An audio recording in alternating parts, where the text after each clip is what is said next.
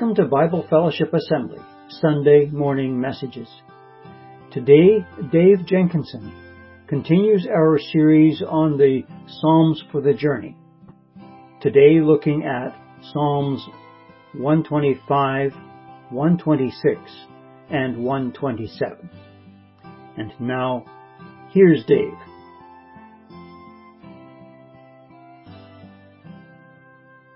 So good to see each and every one of you here this morning. Those who are meeting online, thank you for your presence as well. As you uh, may be aware, we are studying selected Psalms, Psalms for the journey. Thank you uh, for those who have been working behind the scenes to uh, prepare this as a topic, how beautiful a topic it has been for the summer months. I've understood that this is a journey, but we haven't said what journey it is. Um, is it the journey here today? How was your trip in? I'm sure there was somebody here who had quite an experience on the way in. Um, hope it wasn't one of those fights that we sometimes get as families, but um, uh, the the good experiences. I mean, I'm talking about the good experiences. Psalms are the poetry and the praise of the Old Testament, and as we've said many times, uh, there are five books in the book of Psalms, all 150 of them divided five ways, just like the fingers on your hand. And uh, book one is corresponds to Genesis 1 through 41. Book two corresponds to Exodus and redemption is the theme, uh, 42 to 72. Book three is 73 to 89 corresponds to Leviticus, holiness. Book four, Numbers, and it's chapter 90 to 106 and book 5, Deuteronomy 107 to 150. And the theme there, of course, is praise. These three Psalms that I've been asked to speak on today are amongst the various uh, Psalms that we've been looking at that were sung as the pilgrims made their way to Jerusalem. You're going, well, didn't they have churches in their own neighborhoods? well, yeah, they actually did. We didn't call they didn't call them churches; they called them synagogues. And uh, after the exile into Babylon, when they came back into the land of Israel, they rebuilt the temple and the temple sacrifice, but they also brought back the synagogues, which had actually been developing in the uh, exile time. And the synagogues were a time of um, of where they would read the word of God, but there was no sacrifice done in a synagogue and the sacrifice had to be in Jerusalem. In fact, three times a year, in Exodus 23 verse 17, it says, three times a year, all your males shall appear before the Lord your God. It was meant to be a family gathering where they would all come down and um, gather together. That would be at the feast of Passover, uh, the feast of Pentecost, and finally at the feast of the ingathering at the end of the year, three different feasts. That was the last one was the Feast of Tabernacles. So this would be this particular chapter, chapter 125, 126, and 127 by way of introduction, was meant to be sung. So I'm going to ask you all to, no, I'm not going to ask you to stand and sing it, but uh, let's read the first psalm, uh, Psalm 125, and it begins this way. Those who trust in the Lord are like Mount Zion, which cannot be moved but abides forever. And as the mountains surround Jerusalem, so the Lord surrounds his people from this time forth and forever. The scepter of wickedness shall not rest on the land allotted to the righteous, lest the righteous reach out their hands to iniquity. So do good, O Lord, to those who are good, to those who are upright in their hearts. And as for such as turn aside to their crooked ways, the Lord shall lead them away with the workers of iniquity. Peace be upon Israel. Three kinds of people mentioned in this chapter, chapter 125 of the Psalms. Those who trust in the Lord, verse 1. Those who compromise with the enemy, verse 3. And those who deliberately go the wrong way, the wrong path, in verse 5. We could call them the faithful, the unfaithful, and the apostate. Probably the psalm was written during the time of Nehemiah or Ezra. So, were any of you able to watch the Olympics this past summer? I didn't get the chance to see the actual live events, But actually, watching the YouTube video of the final race of the 1500s where uh, Damian Warner of 31 years won the decathlon, it was still exciting. I couldn't believe it. I was rooting for him on the third lap when the bell sounded to remind all the runners this was the final lap. He was in, get this, out of 19 runners, he was in 11th place. And so during that final lap, he moved ahead from 11th place to 5th place. And I've never seen a man's legs go so fast. He completed the entire 1500 meters in 4 minutes 31.8 seconds. If you haven't seen that race, go ahead and check it out. And you will thrill to the just being as a spectator alongside of someone who's winning. So good to see someone win for a change, eh? And uh, he won the decathlon uh, breached the 9,000 points plateau with 9,018 points, set a new Olympic record, and was the first Canadian ever in the history of Canada to win a gold in the Olympic decathlon. So, as the sound of that bell or the sight of the finish race line would cheer the heart of any competitor, especially Damian, so too the sight of the mountains of Jerusalem for the pilgrims and travelers would be a reminder that the journey is almost complete. And as you walked up the mountains toward Jerusalem, you'd see first the mountains of Mount Zion, Mount Scopus, Mount Golgotha, the Mount of Olives. And the writer would say, those who trust in the Lord shall be as strong and as stable as those mountains. Walking along that dusty road for many days and possibly fearing an attack from a band of thieves, the sight of those mountains of Jerusalem would be something to cheer the heart. And it all starts with trust. The same start of trust that happened at the beginning of the journey would be the same start, the final trust that would conclude the journey. How's your trust level? How's your trust meter going these days? They that trust the Lord and do good and dwell in the land and feed on his faithfulness. Psalms 37 verse 3 says. And the middle verse of the Bible Psalm 118 verse 8, it's better to trust in the Lord than to put confidence in man. It's better to trust in the Lord than to put confidence in princes. Wow, that's pretty, that's pretty amazing, eh? Psalm 118, um, has this, this middle verse and on the left, on one side of the psalm is the shortest psalm and shortest book of the Bible, Psalms 117. And to the right is the longest book of the Bible, or chapter of the Bible, Psalms 119. So it comes right there in the center. But it's not quite the center if you went by the verses. 15,550 verses um, uh, on the one side and 15,550 verses on the other side. And what is in the center of that? Psalms 103, verses 1 and 2, which says this, Bless the Lord, O my soul, and all that is within me. Bless his holy name. Bless the Lord, O my soul, and forget none of his benefits. This psalm has a special and interesting true personal story associated with these verses. I was invited to visit and pray for a dear sister, elderly senior, who was going through a form of pneumonia like illness. I went to where the hospital was located to the south of here and sought to take a moment to visit. The head nurse indicated that I needed to put on full protective gear. Does that sound familiar? Mask, face shield, gown, gloves, make sure the hands were sanitized. Everything had to be done because this was an illness that was extremely uh, virulent and extremely dangerous.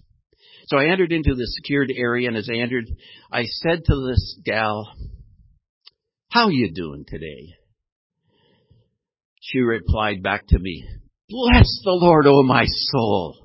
and all that is within me. Bless his holy name. Bless the Lord, O my soul, and forget none of his benefits. Wow, I just, this just bowled me right over. I've never been greeted with such a profound, holy response. Ever. How do you greet people? Oh, life is terrible. It's bad out there. If it gets any worse, I don't know. I'm like a guy looking up to see the bottom of the boat. It's just so, so bad. Like the, I call it the Eeyore complex. Is that the way you greet people? We are so untransparent, aren't we? Because the joy of the Lord is our strength. And He's given us a joy that is profound and satisfying even in the midst of trials. Look at Job. Here he's lost so much of, of what's gone on around him, his, his family, his wealth, even his health. And what does he say? The Lord gives. The Lord takes away. Blessed be the name of the Lord. We need to get that kind of attitude into our hearts because there's going to be times coming it's not going to be easy. And we need to be able to learn how to bless in the midst of plenty and bless in the midst of difficulty and scarcity. Trust in the Lord with all your heart. Do not lean on your own understanding. In all your ways acknowledge Him. He will direct your paths. And that's a special verse for our graduate going forward. Ryan, Proverbs 3 5. Keep it close to your heart. It starts with trust. Who do you trust? You trust your parents? Well, yes, we can, but they're fable. They're fable. No, no, sorry, fallible. they, we may get fable, feeble, but uh, trust your siblings. Nah, they're not always there for you. Trust your teachers. They make mistakes too. Trust your spouse if you have one. Well, sometimes they fail you, and either you die or they die. Trust your businesses and banks and industries and discover much as what's said and is done is just for profit. Trust the politicians and government.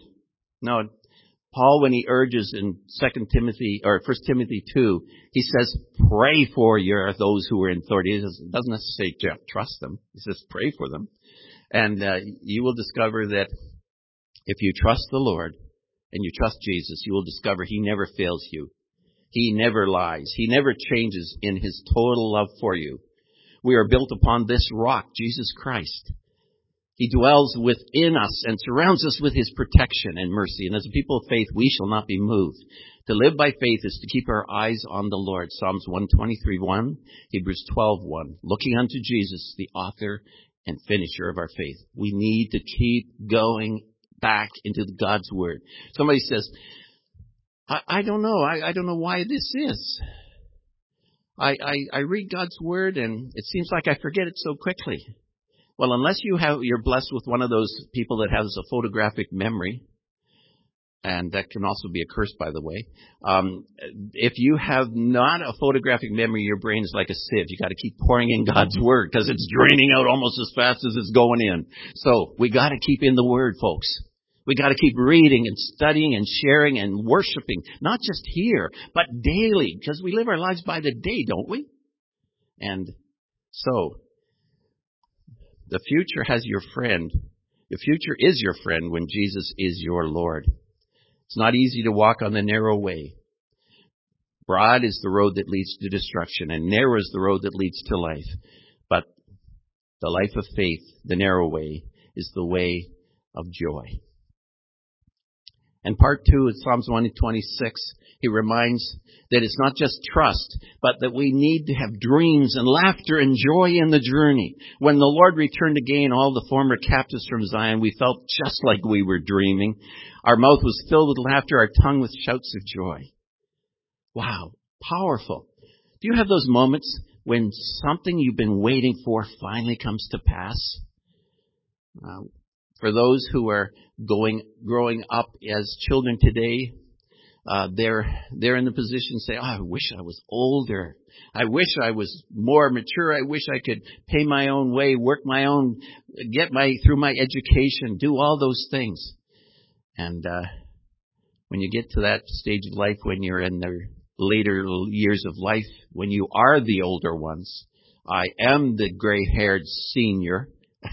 when you're that position, you might say, I wish I was a little younger, had a little more energy to serve, a little more uh, resilience in those knees. Um, yeah, it's interesting how we are as people. But you need to have dreams, don't you? You need to have dreams. Just like a bride waiting for her wedding day, or an artist contemplating the successful completion of artwork, or a scientist waiting for the successful proof for a new medical therapy, each of these can bring satisfaction and joy, but it's not the same joy as an extended absence. And these people had been away from Jerusalem for 70 years. Can you imagine being away from your home for 70 year, long years? Some would be never have known that home. And some that would be really in their seniors, they'd have to be in their 90s probably to come back and say, there's my home after the destruction by the king of Babylon. There's my home. What's left of it? And it said that on returning home, they would look, and as they looked, they would see the fields outside. And as they looked and saw the fields outside, they would see and remember as that farmer walks out there with that plow and donkey and he turns over the field and plows that field and they would remember the memories of those same strong, those same fields where strong brave soldiers vainly spilled their blood in efforts to repulse an army. The memories would bring tears to the hardened and weather-beaten cheeks of the writer. But the seed needed to go into the soil. They needed to eat, and the crop was needed. And regardless of the raw emotions, the seed must go in. And the same is true of the message to, in Psalms 126. They were reminded the city was now in ruins, that God was sent back, them back home, but it's time, time to build the walls again, to rebuild the temple. And those working outside would see columns of the exiles returning, and they'd be carrying bundles on their backs like possessions and clothing, and they would resemble farmers coming into the city with the shocks of wheat and barley following harvest. And this sight would bring great joy to all. Yes, even tears. They that sow in tears shall doubtless come again reaping with joy. Scripture is clear. It is God's word that we must receive with meekness, the implanted word which is able to save your souls. And its faith comes by hearing, and hearing by the word of God, Romans 10:17. Yet Jesus was not ashamed to weep. He wept at Lazarus' tomb, John 11:35. He was called a man of sorrows and acquainted with grief, Isaiah 53. And so there are some that teach today that revival cannot come without much shedding of tears and fervent pleading for the souls of others. And I do believe we need to be praying for revival. Are you praying for revival today? There are hearts that have been so grieved, so grieved during these past two years in particular. It has been a struggle for so many. Are you praying for those who see this as a struggle that God is sending them to pull them to himself? Yes. Now we're not talking about fake tears, alligator tears, like Malachi 2:13 says, you cover the altar with your weeping and crying. No, he God even can see what the difference is. When someone feigns sadness, they they cry alligator tears and somebody says, "Where'd that expression come from?" You know, I've used it, you've used it. Apparently, it came from a book written by the Travels and Voyage of John Mandeville, 14, 1400. It said in the country where they visited, crocodiles slay men, and when they eat them, they weep. So one of the zoologists videotaped four captive caimans and three captive alligators while they were eating and found that five of the seven animals did indeed cry while they ate. Now they weren't eating people but they were eating regular food, and he believed that this was a, a natural result of the animals hissing and huffing and a behavior that accompanies feeding. And as air passes through the sinuses, it mixes with tears in the crocodile's lacrimal or tear glands, emptying the eye. So one thing is, is sure. Fake grief is not being understood here. But when we have grief, do we really cry for someone? I would suggest tears are the natural consequence when we realize how far God had to go to bring back those from the land of exile. And when you look at Jesus dying on the cross, and you know how far he had to go to bring you back from your place of eternal death, it can bring a tear to your eye. A tear of joy, and maybe even a tear of sorrow for him who had to go to such an extent to reach you. So how real is your conversion? The psalmist said, You number my wanderings, you've placed my tears in your bottle. Are they not all in your book? Psalms 56, verse 8. And so the final psalm, the psalm for the journey, he touches on the subject of family. In Psalms 127 verse 1, he says this, Unless the Lord builds the house, they labor in vain who build it. Unless the Lord guards the city, the watchman stays awake in vain. It's vain for you to rise up early, to sit up late to eat the bread of sorrows, for so he gives his beloved sleep. Behold, children are a heritage from the Lord. The fruit of the womb is his reward.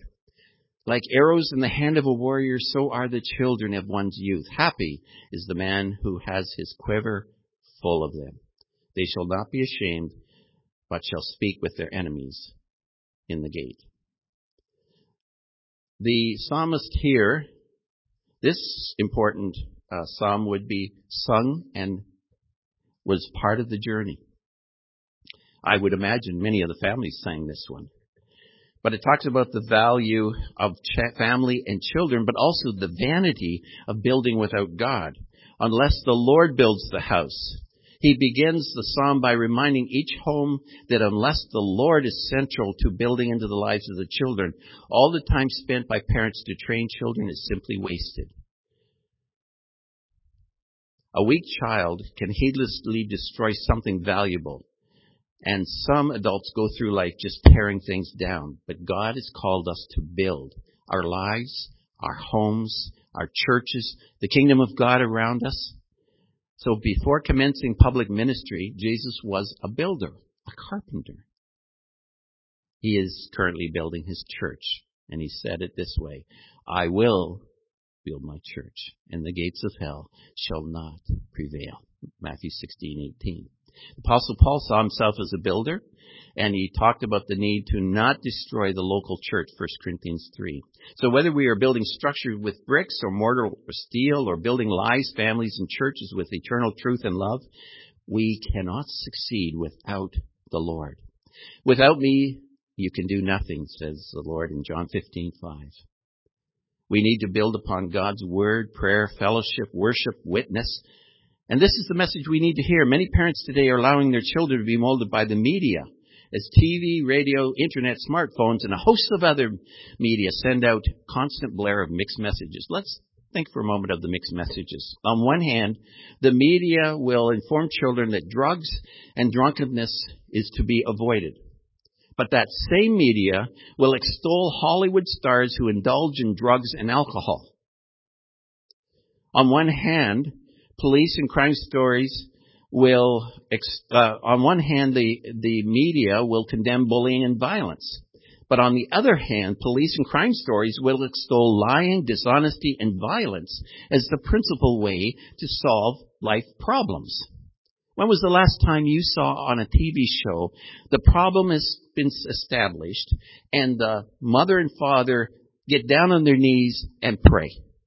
Well, I think I'd have to go back to something like the Waltons to see that going on TV. Why, today, it's all about how can I outwit the criminal with criminal methods and use dishonesty, cheating, lying, etc. Each home needs as a central core a firm relationship with the Lord and with His Word. We must establish that the Word is truth. That's what Jesus said. Sanctify them by your word. Your word is truth. When I come against science and I see science says something opposite of what the Bible says, guess who wins? God. He knows better.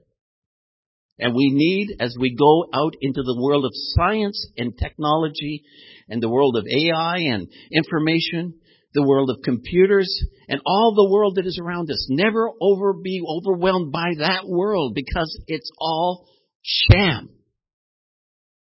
If it's not built on truth.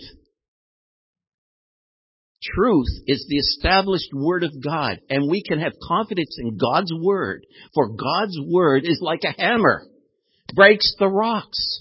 And He broke the heart, the rock of my heart and He's broken the rock of your heart. So many of you here today know His Word was what was implanted in your heart. And it wasn't science that made you see it, although sometimes we see glimpses in science, and inextricable things that, that just do not make sense unless there is a creator and a creation and a design that is going far more complicated than you and I could ever understand. And so that means daily devotions reading scriptures, teaching Bible verses, taking children to good Bible preaching and exalting churches and making the Lord central to your home. But remember, when you go out to university or to your own home, you need to do the same. We need to trust and believe the Bible for ourselves and then practice it on a regular basis.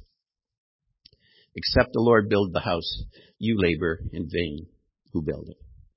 There is no invisible partner. You're wasting your time trying to build up your children. Second vanity is trying to guard children without the Lord. In the beginning of our lives, parents put uh, protective laws around their children. Don't put that needle in your mouth. Don't run into the street. Don't forget to tie your laces. You'll fall over yourself. All these are designed to prevent injury and possible death. But we cannot, as parents, possibly hope to be there with our children 24 hours a day. And there's only one person who can, and that's the Lord. And so we waste our efforts to guard our children if we've never taken time to give our children back to God. That literally, you put them on the altar, as it were, of dedication and say, Lord, they are your children. I give them back to you and I will pray for them every day. Do you pray for your children? Grandparents, do you pray for your children every day? Do you pray for your grandchildren every day? You know, that's one thing that I remember Mrs. D. Even in her later years, she would say, I've got a big long prayer list now.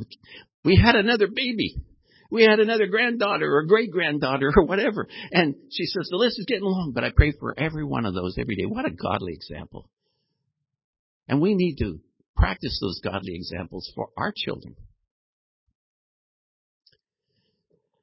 Some churches have a formal dedication service I like that, but just as Hannah uh, gave her son Samuel to the service of the Lord with these words, I will give him to the Lord all the days of his life, so too we need to do the same.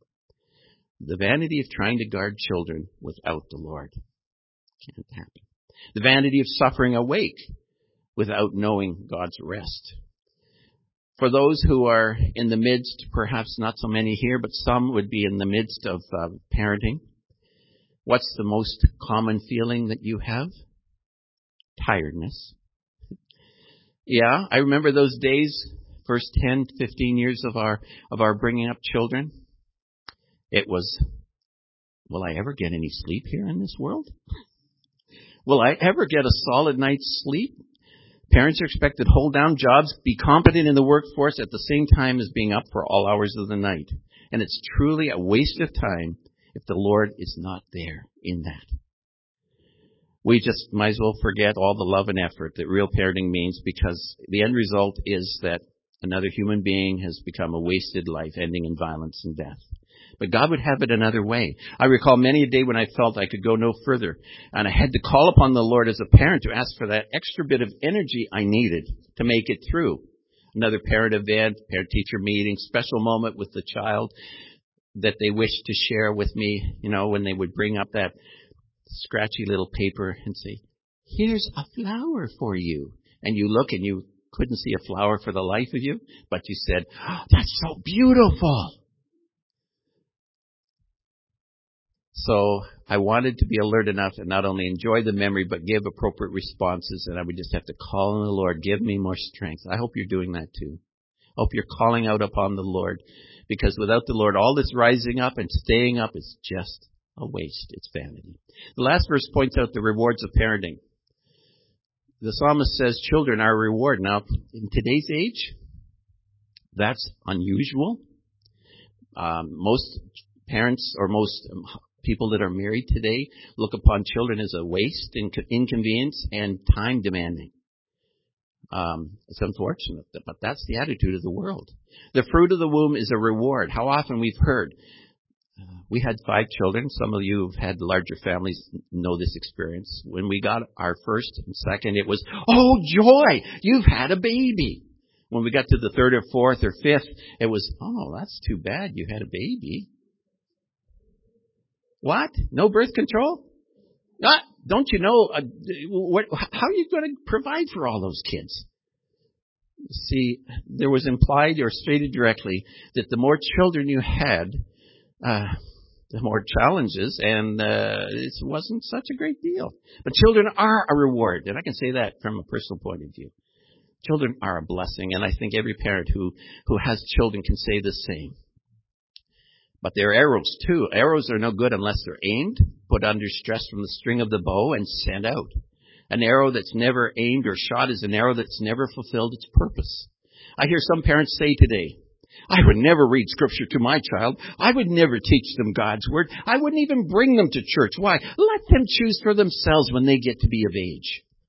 Well, scripture says that even as children, we're all prone to go wrong, to do wrong, to make the wrong choices.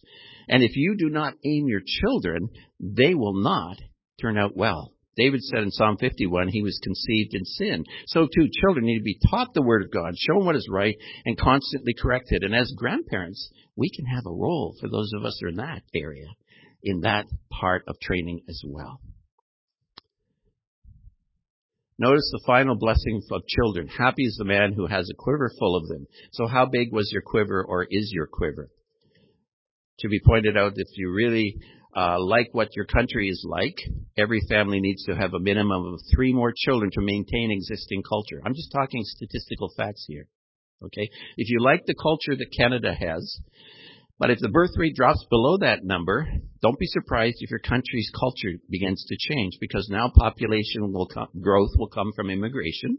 Not bad, but whatever culture brought in in the largest numbers will then become the dominant culture in a democracy. But not only this, but they shall not be ashamed when they speak to their enemies in the gate. The city gate was a place where important legal business was transacted. And here's the imagery. A man is called to the gate, to the wall of the city, to answer a demand from thieves and robbers. A small band of two or three thugs has arrived at the gate of your house, demanding all you own. They look mean, hardened, and cruel. They will, but as you step forward to speak to them, politely you inform them that they will not be taking anything from you, and the, they best be on their way. And they look at you and say, and who's gonna stop us? In that point, your entire family steps out from behind the wall. They are large, powerful, strapping young men, all armed and ready for battle. There are graceful and beautiful women with bows and spears at the ready. Higher then is the imagery of the psalmist. As the thieves slink away in shame, the psalmist says, This is what it means to be happy, happy, happy. And part of honoring our parents, the fourth command in Exodus 20:12 is the act of taking in our parents at the end of life, as Paul says in 2 Timothy 5:8. If anyone does not provide for his own, and especially for those of his household, he's denied the faith and is worse than an unbeliever. Perhaps I'm reading this or hearing this today, wonder uh, about even having children. I had a friend I worked with who stated that he would never have any children because he didn't want them growing up in such ungodly times. He was later convinced of the value of children, and he did actually have one child, a daughter. A few years later, his wife suffered an unusual sickness and died rather suddenly. And as he looks back on his life, this same child that he wrestled over whether he should even consider having has become such a source of comfort and joy.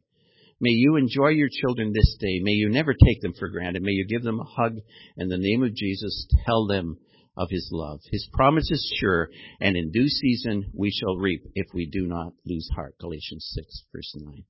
One final thought. For those of us who are single and are not married or do not have children at this point in time, just remember there is children for all.